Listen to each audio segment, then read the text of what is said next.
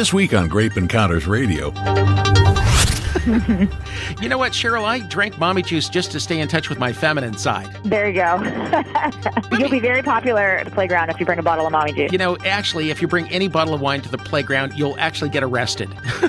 That's actually true. I'm just being facetious.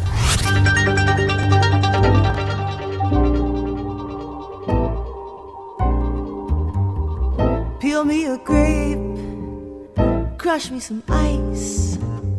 Skin me a peach, save the fuzz for my pillow. All right, and it is time for your weekly grape encounter, and it is Down to Earth Month in California. Actually, it's Earth Month all over the country, and nowhere is that more important than I think in the grape growing regions of California, where there are a gazillion acres of grapes planted, and so much attention being paid to the sustainability of the vineyards of the wineries in general and the care that is given to the land. I am so pleased to have in not just neighbors of mine, but some folks who are doing some absolutely amazing things. They have been at the forefront of the sustainability movement and it started very small, I must tell you, and it has had an impact now worldwide. And so with me are two members of the Vineyard team. And by the way, that's the name of the organization, Vineyard Team. But these are two team members of the Vineyard team. anyway, it's Kris Beal. First of all, she is the executive director of the Vineyard team. Been there since day one. Pretty much, yes. I've been there since 98, and the organization has been around since 94, working with growers on sustainability issues. And then we have Beth Vukmanic Lopez. Never did two last names go together so sweetly. or so poorly. and you're the SIP certification manager. Mm-hmm. Now, the SIP certification, if you can explain what SIP stands for and what it all means, and then we're going to really try to wrap our arms around why not only it is so important, but why it results in great wine as well. How's that? that sounds great. Okay, go for it. Well, SIP stands for Sustainability in Practice, and it's a certification for vineyards and wineries. And the beauty of sustainability is it looks at what I like to call the three P's. So the people, the planet, and the prosperity. And that's the wonderful thing about sustainability is not only are you taking care of the environment, but also the people. So the farm workers and the neighbors who are living around these lovely vineyards. So explain how that is. How do you get involved in that, and what does that translate into? Well, the SIP certification program looks at a lot of different aspects of how the farm workers are taken care of from the different benefits they would receive, whether it be a lot of education on how to farm, you know, properly, safely, you know, why they're doing the certain practices, different benefits that they would receive from the company. Absolutely. So, you know, looking at the people part of the equation, we found that even when we were talking to consumers out there, yes, they were interested in the environmental piece, but they were really interested in how these companies were treating their employees. And so we spent a lot of time getting a lot of input from outside organizations and experts to help us craft rules that ensured that companies were taking care of the people that worked at the We do kind of separate the two, the crops versus the people, and tend to look at them as two very different entities, but they do spend a lot of time together. So let's jump into what it is that you all do, how you interact with the grape growers, et cetera. And we're really talking more about the crop itself, not really the winemaking, correct? Well, the crop itself, the vineyard certification has been around since 2008, and we've just recently piloted a winery certification as well, which looks at the processing side Oh, okay. of the equation. So that's fairly new then. Yeah. Mm-hmm. Interesting. And yeah, it's it's fairly new, and we're really excited about it. We developed that program with a lot of input from people that are interested in these sorts of issues. Right. But we've also had a wine certification. So even though the vineyards are certified, and we're certifying the fruit from a vineyard, that can go into a bottle of wine that ends up with the consumer. So people that are interested in environmental issues, in supporting companies that take care of the planet and their people, they can buy a bottle of wine that has the SIP seal on it and they can really trust how that product was made and really feel good about supporting that company. So the SIP seal is basically a way to distinguish the wines that are made using these sustainability practices. And then you have a pretty long laundry list of things that grape growers have to do in order to get that certification. So, Yeah, so they only- got to want it, right? Yeah, it's only about a hundred pages worth of stuff that they have to do. that's all. But you know, it, it's interesting. We laugh about it, but you know, everybody that's been involved with the program says, yes, it's hard. It's really hard to meet these requirements, and we would never want it any different. We want this to be strict, rigorous, meaningful. We want the process to be free of conflict of interest, right? Right. We want this seal to mean something so that the consumer or the som or whoever it is can trust and know how this bottle of wine was made. So I do want to focus on how this translates into quality wine because it wasn't so long ago that it was hard to find great wines that were made using these kinds of practices because it was just a very tiny group at one time of grape growers and winemakers that even cared about this. We now are learning that actually by practicing the kinds of things that you demand of the people who are a part of your certification program, they get better quality grapes. They get better fruit. And also, I think because they're willing to put in that extra effort, you're naturally going to find that the wines that they make are going to be better wines because they have a higher level of conscientiousness than, you know, maybe somebody else. Is that true? Do you find that it's the higher quality winemakers and grape growers that jump on the bandwagon first? Yeah, I mean, I, I think that's a really great statement. You know, and I'm looking here at our brochure and our good farmer friend George, and he says, you know, we realize how we farm impacts everything beyond our fence line. So we work hard to protect our neighbors, our workers, and our environment. Perhaps not surprisingly, working this way also helps us make better wines. I can tell you that if SIP certification hurt their fruit quality, they wouldn't do it. Yeah, I guess. right? Yeah, but it used to be that we didn't know how to harmonize those two things, those best practices in the vineyard and have that result in great wines. I can remember back to a time when people would tell me that if you didn't use pesticides, then you get all these little goobers in the vineyard that would take over your vines and you get these measly little grapes that didn't produce great wine. But now we've learned new practices and it's so fascinating, for instance, to look at how we use sort of natural little critters to take care of the problem or have sheep or goats or whatever grazing out in the vineyards. And we take all of these different creatures of nature and work them together into an equation that translates in the end into being great custodians of land, but also producing great wines. Yeah, sustainability is a you know a holistic approach. So you know every aspect of farming is interrelated. So if you're taking care of the natural habitat, so like you said, you can bring in natural predators to help you deal you know with the pest issues that you have, or people will use falcons to help manage their pests, or have owls help them deal with their gopher populations.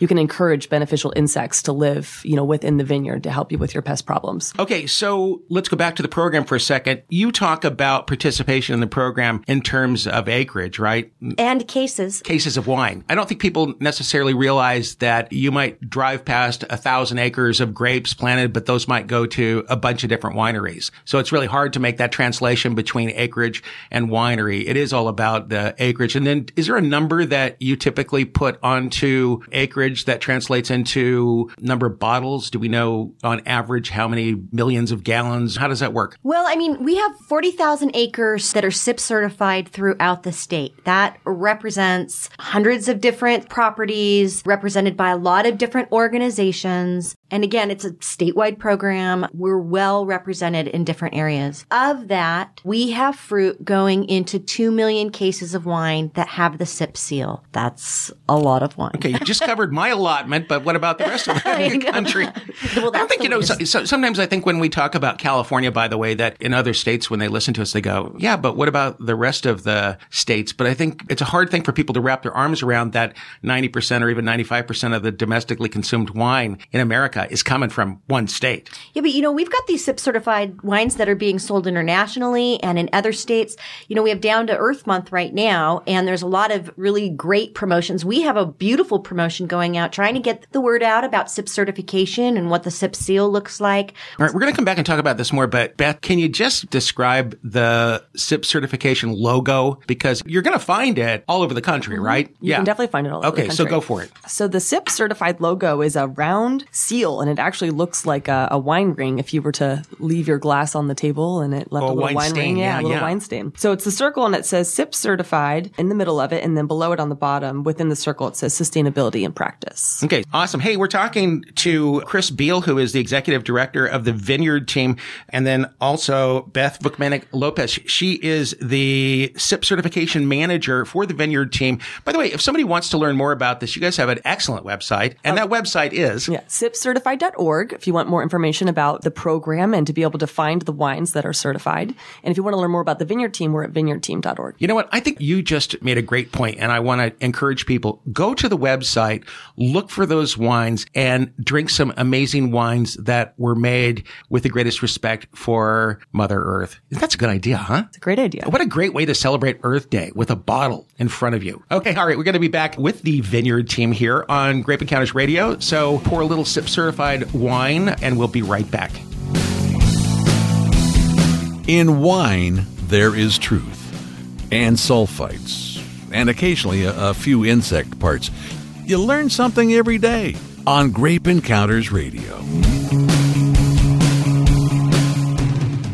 If you make April your month to do some California wine tasting, your friends will surely be green with envy. That's because throughout the month of April, California wines aren't just red, white, and rosé. In April, you'll discover just how green California wines are too.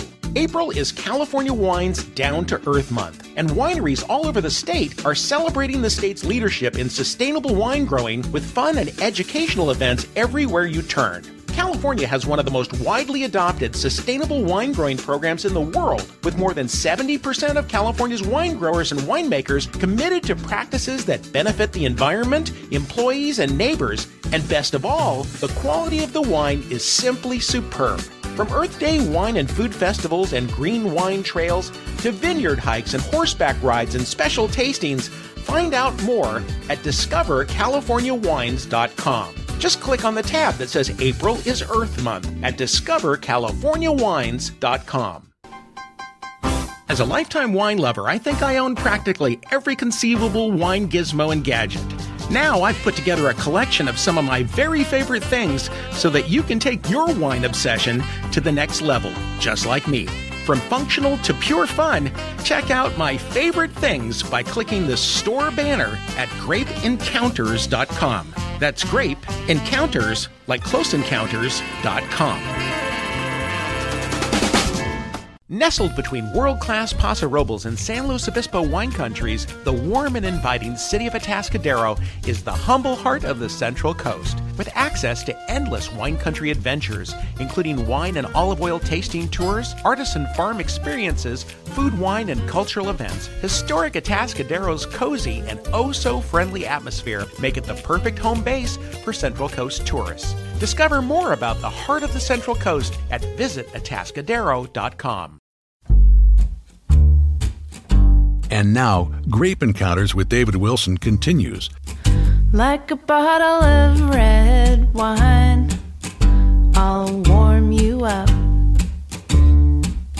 Like a bottle of wine, I'll make you feel so fine if you'll be mine. All right, we're back with Grape Encounters Radio, and in the studio with me, helping us to celebrate Down to Earth Month in California, Earth Month in general, are Kris Beal. She is the executive director of the Vineyard team, and Beth Vukmanic Lopez. What's Vukmanic? It's Croatian. It's Croatian. Mm-hmm. Oh my gosh, the Croatians make such amazing wines, don't they? I know, isn't that perfect? Yeah, Plavac Mali.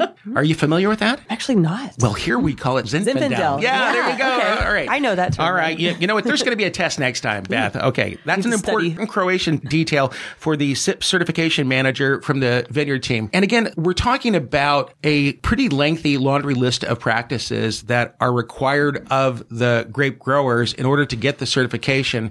And the certification to the consumer means a level of quality. And this is from the grape production perspective, not necessarily the wine production perspective, but generally one begets the other. Can you tell me some of the things that you're requiring people to do in order to get the certification? Like, what do I got to go through and, and how might that differ from the person who is not SIP certified? Well, in getting SIP certified, it, it looks at every aspect of the farm. So uh, we would look at habitat in terms of having a conservation plan. We look at encouraging biodiversity, which we were talking about earlier, can help with pest management if you have beneficial insects, you know, living in your property. We look at uh, soil quality, which of course helps you have healthy plants. The farmers are required to have cover crop, and those are the grasses that grow between the vines that you might have seen before. Yeah, sometimes I see people actually go and they remove that cover crop. I never understand why they do that. Well, a lot of times they will later in the season. So what those do is during the rainy season, when we get some rain here in California, is they can help keep Wait, the get soil- what? Yeah, yeah, I know. Have you heard of this thing called rain? Get rain. Yeah. It's new. So it helps keep the soil on the ground, so it prevents erosion. And then what those plants also do is they can add nutrients into the soil. So part of what Do you know how many California listeners just said, God, I miss erosion? yeah. it's like, erosion, please. Okay, I'm sorry. Go ahead. I haven't seen that in a while. So why would they would actually not necessarily remove that grass at the end, you know, at the, later in the season, but they'll actually till it in, so it's providing nutrients back into the soil. Yeah, exactly. Mm-hmm. Anything on the list, Kris, that you think really distinguishes the SIP certification from just whatever you feel like growing practices? Yeah, I think, you know, there, it addresses energy management and Like how so? irrigation management. Well, it looks at issues around your tractors, around your energy use around your buildings. There's several different things. So, you know, again, we could literally talk here for days. No, we can't, About actually. No, we actually how, can't. How much time do we have? We're running, running low. Yeah. So, you know, we could go on and on, but I think the thing that's also important to remember is that the SIP certification program has requirements and management enhancements. And so these requirements are required. They aren't optional for people. And not only do you have to do it, but you have to provide documentation of it. You have to get an independent inspection, and audit by an accredited inspector. And all of that information comes back to an independent advisory committee. So why would it's somebody not- why would somebody do it then? I mean, it just seems like it's already hard enough to make a living as a farmer, and now I got to go through all this paperwork and I got to do all these things, and I'm going to get this seal that people may or may not notice. What's in it for me as a farmer ultimately? she points to Beth. it's like I love those moments in the studio. Yeah. Beth, you take it. No. I'm taking this one. So what it does is it validates what the farmer's doing. There's a lot of claims on every product imaginable out there, but there's not always something to come back to to validate that claim. So if someone says that they're SIP certified sustainable in their vineyard, the program's really transparent. You can come onto our website, sipcertified.org, and find out exactly what that means. That's why someone goes through the program. So it helps validate that they are a sustainable farm. Yeah. It, it- now, we, you, you would compare it to, like, say, for instance, the Michelin star ratings, Yeah. or you know, a AAA rating or something like that. It's it's it's of that caliber. It is. It's a it's a difficult program to get through, um, and it's definitely a distinguishing certification for a vineyard to achieve. Yeah, we definitely wanted to make it hard enough so that not everybody, so that people had to work hard. So that, so when you got the seal, it meant something. It was meaningful. It wasn't just sort of certifying kind of status quo practices. That the seal meant that people were going above and beyond in terms of their farming practices, environmental practices, community practices, and human resource issues. So it was designed to be distinguishing. And, you know, it's interesting with lots of different claims out there. You, you would be amazed. Let's say there's a green leaf or something on a product and you're interested in. You know, if you go to that website, you should be able to find what their rules are and Right. what their standards are in the program. You would be surprised at how many times you can't find that. Okay, so you raise a very interesting question here. In just a few minutes, we're going to have on somebody who participates in the Wine Institute's program, which is different than your program. There are other programs out there. And in fact, there's a whole bunch of other programs out there, some serious, some not so serious. Uh, You know, I can say that I'm Grape Encounter certified, and that might mean something, it might not, you know, depending upon what there is to back it up. But say, for instance, the Wine Institute, which does such amazing work, not just in California, but, you know, all over the world, really, I should say. They have their program. How do you work in concert with organizations like that? Are there other sustainability programs that, you know, you all get together and, and have a sustainability party? Or are you competitive? What is it like in your world? you know, the Vineyard Team and SIP and the Wine Institute and the California Sustainable Wine Growing Alliance. Yeah, exactly. We have all worked together, gosh, in one form or another for probably 15 years. Years.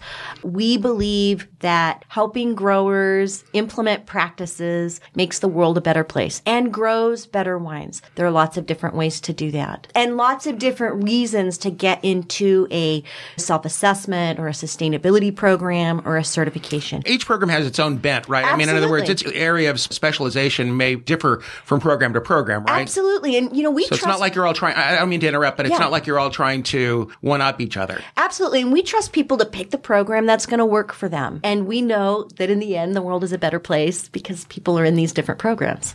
All right, you guys got a, an event going on. I'm just going to plug it, even though not everybody is going to get on a plane and fly out to it, but an Earth Day event that's going to go on on the Central Coast, not far from here. And those kinds of events in general, I remember when the Earth Day events started popping up, you know, when I was way younger than I am now. And those were events for hippies, you know? They were. You're, you We've- were kind of a we've heard a lot about yeah. that. Yeah, no, you, we've heard a lot about that, but not anymore, right? It's, Well- it's really interesting how the world really is embracing Earth Day, Earth Month, and all of the things that are planet friendly that we didn't embrace a while back. You know, I, I think back to my grandma, and she was an environmentalist, and she was never a hippie, but she recycled, she saved the water in her shower. She was always trying to tread a little bit lighter. You know, she was a Depression era person, but you would never call her an environmentalist. All right. So glad to have you guys in here. Kris Beal, Executive Director of the Vineyard Team, and then Beth Vukmanic Lopez. Check out the Vineyard Team at vineyardteam.org or on Facebook. Yeah, actually, if you want to learn more about SIP certified wines, you can find us on Facebook, facebook.com slash SIP certified.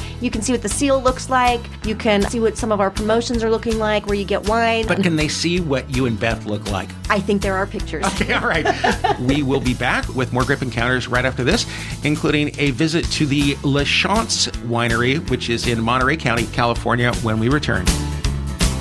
Connecting winemakers, wine lovers, wine adventures, and all things wine from around the globe.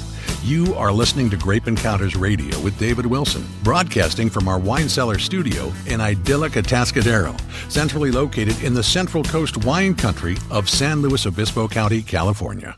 Living in and broadcasting from one of the world's finest wine regions makes it virtually impossible not to make frequent references to the multitude of amazing things going on here on the central coast of California. Grape Encounters Radio has built one of the world's most unique wine bars so that you can have the opportunity to come to the city of Atascadero and enjoy great wines and equally good conversation with me and other visitors. Best of all, my favorite hotel in the area is literally right across the street the historic Carlton Hotel with accommodations that are both beautiful and affordable. The Carlton Hotel takes you back to a glorious time in California history. And now that the wine industry has ushered in yet another exciting new chapter here on the Central Coast, you can experience the best of then and now.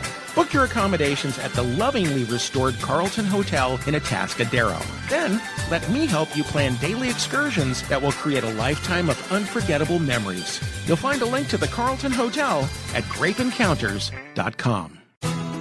Grape Encounters Radio is always on the lookout for great story ideas, even if they're completely and totally off the wall. So here's the deal share your story ideas with me or send a question you'd like to hear answered on the show. If I use your question or suggestion, I'll send you a special gift. I want to know what you want to know. You can contact me on the Grape Encounters Radio group page on Facebook or email david at grapeencountersradio.com. If you've got something for me, I've got something for you. As a lifetime wine lover, I think I own practically every conceivable wine gizmo and gadget. Now I've put together a collection of some of my very favorite things so that you can take your wine obsession to the next level, just like me. From functional to pure fun, check out my favorite things by clicking the store banner at grapeencounters.com. That's grape encounters, like close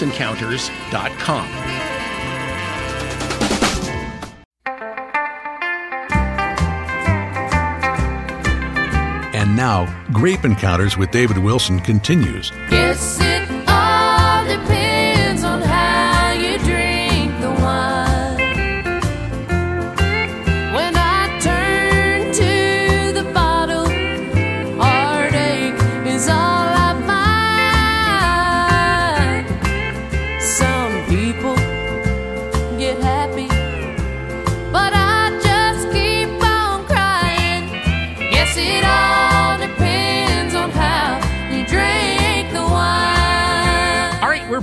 Encounters Radio, and every year at this time, we have to talk about a particular topic that is near and dear to me. It is Down to Earth Month in California. Now, I know, I know what you're saying.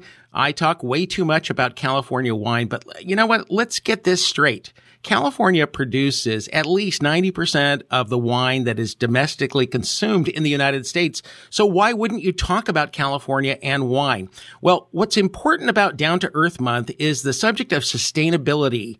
Now, you know, you probably look at a vineyard and think to yourself, you know, it doesn't have much impact on the environment. But the reality is, is all crops have an impact on the environment and probably the most conscientious people on the planet are the people who grow grapes. Now, one such place is Clos La Chance, which is in the Central Coast. Well, I should say on the Central Coast of California.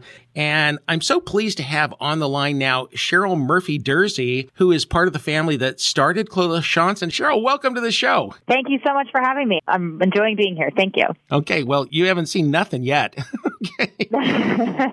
Maybe I won't enjoy it later.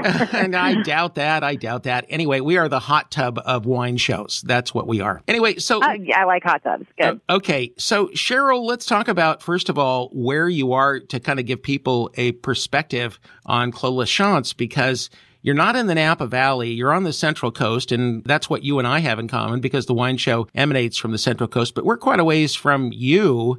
I don't know if people really realize how big the Central Coast wine country is. So let's start there, shall we? Yeah, sure. We we would really be considered the northern central coast. We're kind of, you know, not very far from where the border of the north coast starts. We're in a small town called San Martin.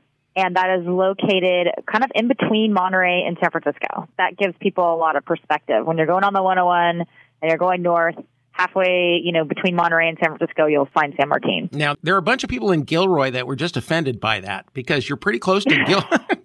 you're pretty We're close to. fairly close to Gilroy, but sometimes when I'm talking to people outside of California, they don't necessarily know about Gilroy. But Is that garlic I smell? that is garlic, and it's funny because you can smell it. I even I live about 25 minutes north of the winery, and when they're harvesting garlic, I can smell it at my house. You can smell it everywhere. Okay, it so- smells good. I like that smell. okay, so. we, we got to let people in on the secret here. So Gilroy is the garlic capital, at least of America, and I guess maybe of the world. I don't know. I would think the world. I've that, they have that Gilroy Garlic Festival where they have things like garlic ice cream and all kinds of garlic delicacies. Have you gone to that? I have not, but we've poured there before. Okay, all right. But you do have wines that pair nicely with garlic, I imagine. We sure do. What doesn't pair nicely with garlic? Good point. All right. So I think what's interesting about the Central Coast wine country is the fact that, you know, in reality, it starts way down in, well, let's say Santa Barbara or even mm-hmm. Ojai, which is way down the coast, not, you know, maybe about an hour north of Los Angeles.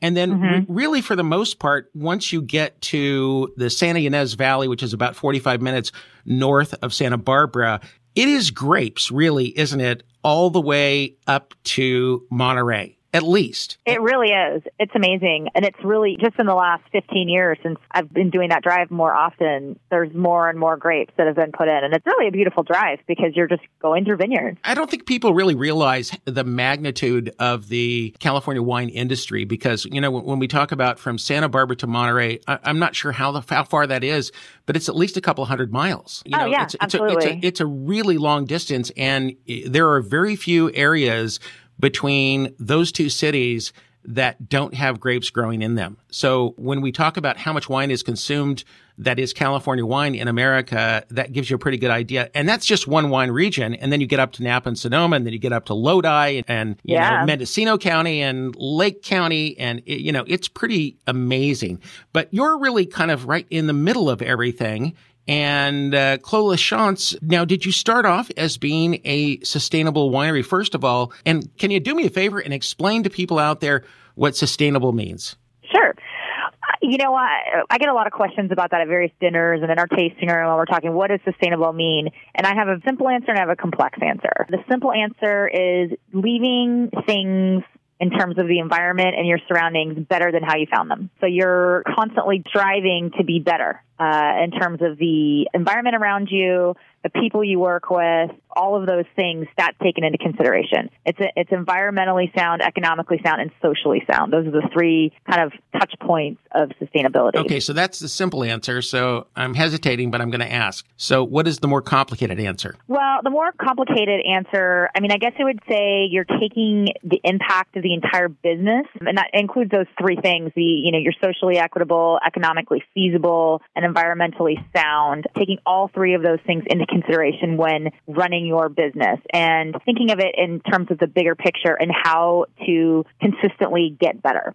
So, um, the Sustainable Wine Growing Association that I work with, which is the Wine Institute, they have a workbook where you literally grade yourself, and then you have a third party, you know, consultant come in as an auditor and look at your grades, and then every year you need to get a better grade. Okay, so it seems to me easy to understand why sustainability is important for the land, but how does it help you as winemakers? Well, I mean, I'm a family-owned organization. My my parents started this winery. My sister and I work here. I have two kids. She has two kids. Our ultimately our goal is for our children to take over our business. You can't do that if you're not going to respect the land and respect the environment around you. That's where I would leave that. That makes sense? Yeah, it does make sense. And you know what's really funny to me is that, and I heard some discussion about this on, you know, of all things, a talk radio show that had nothing to do with wine. But somebody made the point that back in the 50s and the 60s, and even before that, you know, we tend to look back at those times as being the good old days when we respected the land more. But the reality is, is we respect the land way more today than we ever Oh, yeah. did in those times. You know, and I think people kind of don't get that. Do you agree? I absolutely agree. You ever watch that show Mad Men? Yes. Yeah. So there was an episode of Mad Men where the family and the kids, they all went out, uh, you know, in the new car and had a picnic.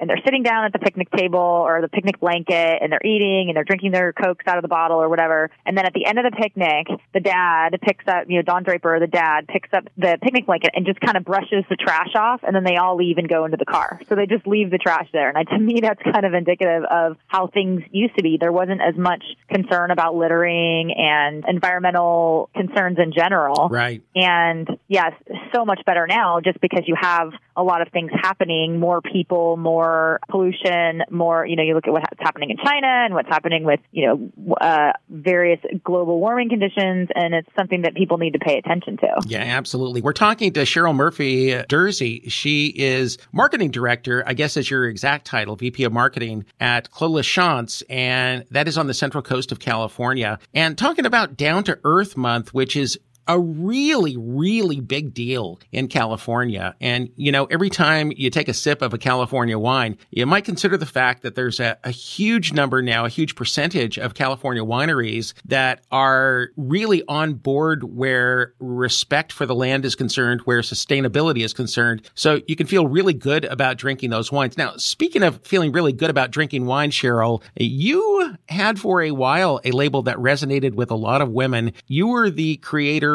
of Mommy Juice.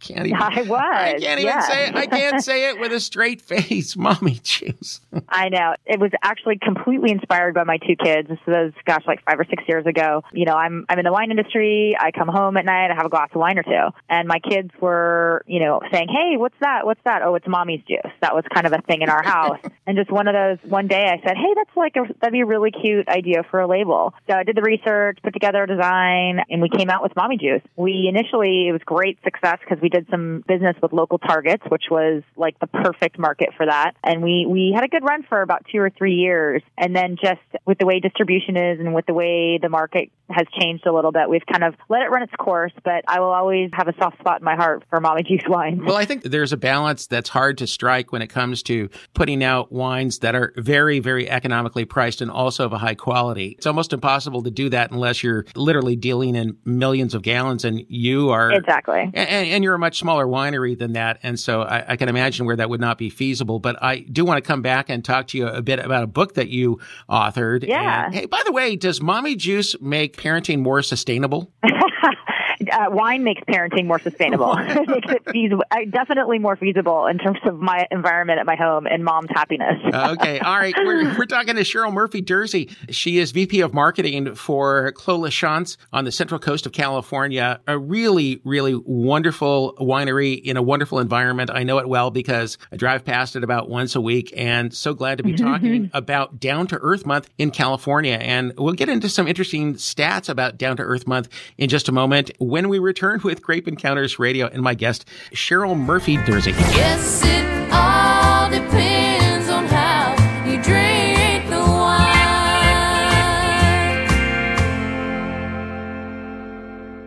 If you make April your month to do some California wine tasting, your friends will surely be green with envy. That's because throughout the month of April, California wines aren't just red, white, and rosé. In April, you'll discover just how green California wines are too.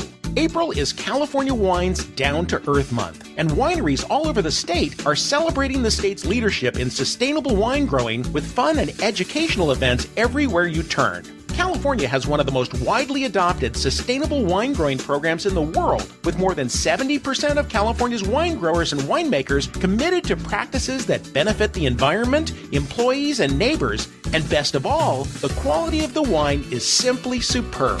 From Earth Day wine and food festivals and green wine trails to vineyard hikes and horseback rides and special tastings, find out more at discovercaliforniawines.com. Just click on the tab that says April is Earth Month at discovercaliforniawines.com. As a lifetime wine lover, I think I own practically every conceivable wine gizmo and gadget. Now I've put together a collection of some of my very favorite things so that you can take your wine obsession to the next level, just like me. From functional to pure fun, check out my favorite things by clicking the store banner at grapeencounters.com. That's grape encounters like closeencounters.com. Nestled between world class Paso Robles and San Luis Obispo wine countries, the warm and inviting city of Atascadero is the humble heart of the Central Coast. With access to endless wine country adventures, including wine and olive oil tasting tours, artisan farm experiences, food, wine, and cultural events, historic Atascadero's cozy and oh so friendly atmosphere make it the perfect home base for Central Coast tourists. Discover more about the heart of the Central Coast at visitatascadero.com.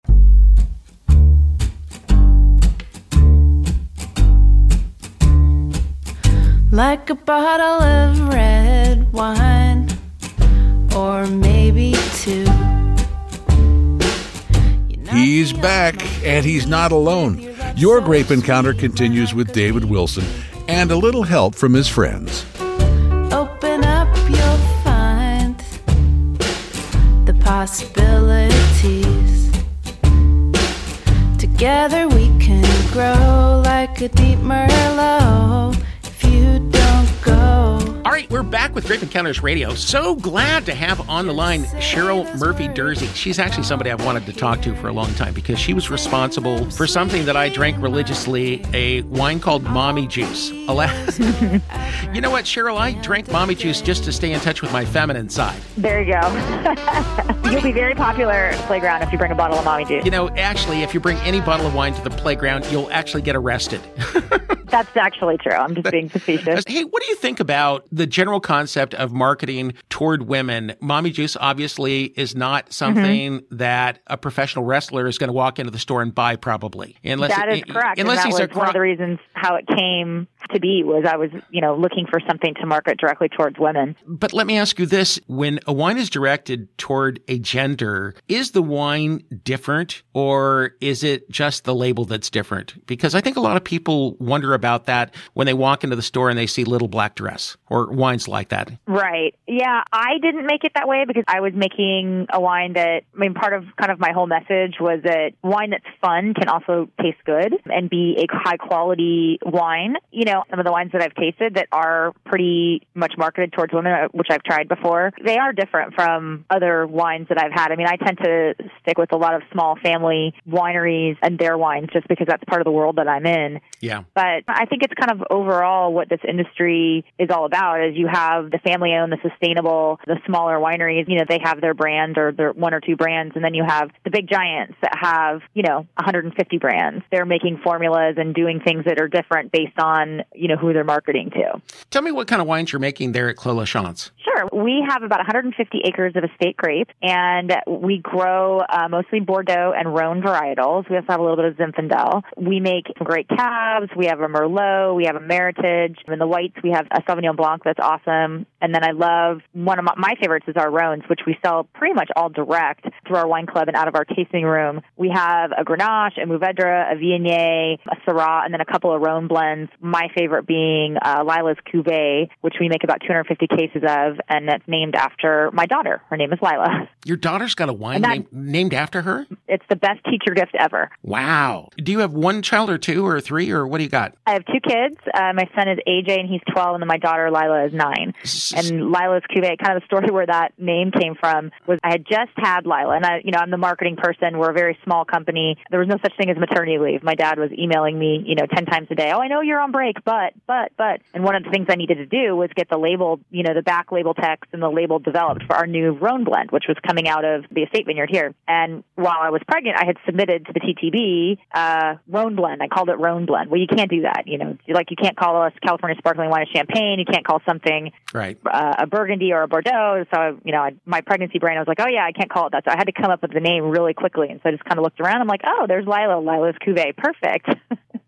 So tell me how your kids get involved in the wine business. You know, there's a certain reverence I think that parents who are in the wine business pass along to their kids. How conscious are you of doing that and how do you get small children involved in the wine business and and teach them especially about this concept of respecting the land and, you Sure. know, at least keeping the land in the same shape you got it or returning the land in better condition than when you got there. Sure. You know, clearly the kids have spent some time here at the winery. My son has been doing punch downs during harvest since he was three years old. And ever since both kids could walk, Papa, which is my dad and their grandfather, would take them on walks through the vineyard at all times of the year. So they really got to see the grapes budding out, all of that kind of stuff. They'd seen the seasons and how it affects the vineyards from a very, very young age. In fact, I have a great video of my son when he was about three and could, you know, was, wasn't speaking that clearly, talking to one of his friends about why the grapes didn't taste good yet because they were not purple yet. Wow. So he, he- they, they really got to understand, you know, ripeness and flavors of grapes from an early age because they would eat them right off the vine. I'm always curious about how parents who own wineries feel about their children not just experiencing the winemaking process, but even tasting the wine, because obviously in, in Europe it's very different. It's very common Sure. to, to give the children a little taste of wine, mix it with a little water. But it's kind of weird here in the States because we are a little paranoid about such things. But, Yeah. you know, share your thoughts. Sure. Well, when my when my kids were, you know, at the toddler age, they would always say, "Oh, finger dip, finger dip." So we would, you know, they would like dip a finger and you know taste what I had in my glass, and oh, I want more, I want more, and you would say, "No, no, no, that's that's enough." And then once they get to be a certain age, I feel like their palates develop, and the taste of alcohol, they don't like it. So you know, we've offered the kids a taste, and they don't like it. Part of being in the industry, we've really been working on their palates for food and making sure that they're trying a lot of different things. You know, my daughter loves raw oysters and escargot. And- Really? yeah, oh yeah. She started eating oysters when she was like five, and she just lo- she loves the flavor. She loves the salty flavor of a good oyster. So you know, I'm a foodie, I'm a wine person. That to me is really important to start at an early age because then we can go out to great dinners and take the kids with us, and they can experience a lot of really fun things with us. You know what? I think that is a very interesting strategy is to start your kids out on food and develop mm-hmm. a food palate even before a wine palate. It makes a lot of sense, but I don't think I've ever heard anybody say that before. Both my kids are pretty adventurous when it comes to food. Wow. Well, we are running out of time, unfortunately, Cheryl, but this is Down to Earth Month in California. And wineries like yours across the state are all doing special events and they have all kinds of special programs for Down to Earth Month. And that's all available on the Wine Institute's website, right? Yeah, discovercaliforniawines.com. You can find out about what people are doing to celebrate Down to Earth Month. For example, we have a, uh VIP tour and tasting that's going to focus on our sustainability program specifically here at Clos LaChance. Uh, so we talk a lot about our recycling water program. We have a couple of wastewater ponds that we'll take people down to and show them what we do to recycle our water from the winery that goes into the vineyard. Uh, we talk a lot about our bird control, uh, which people find really interesting because we have motion activated bird distress calls versus netting. So that keeps the birds away, but it doesn't hurt them. So yeah, so you should definitely check out that website, come by some of the wineries and see some of the new and innovative things that they're doing.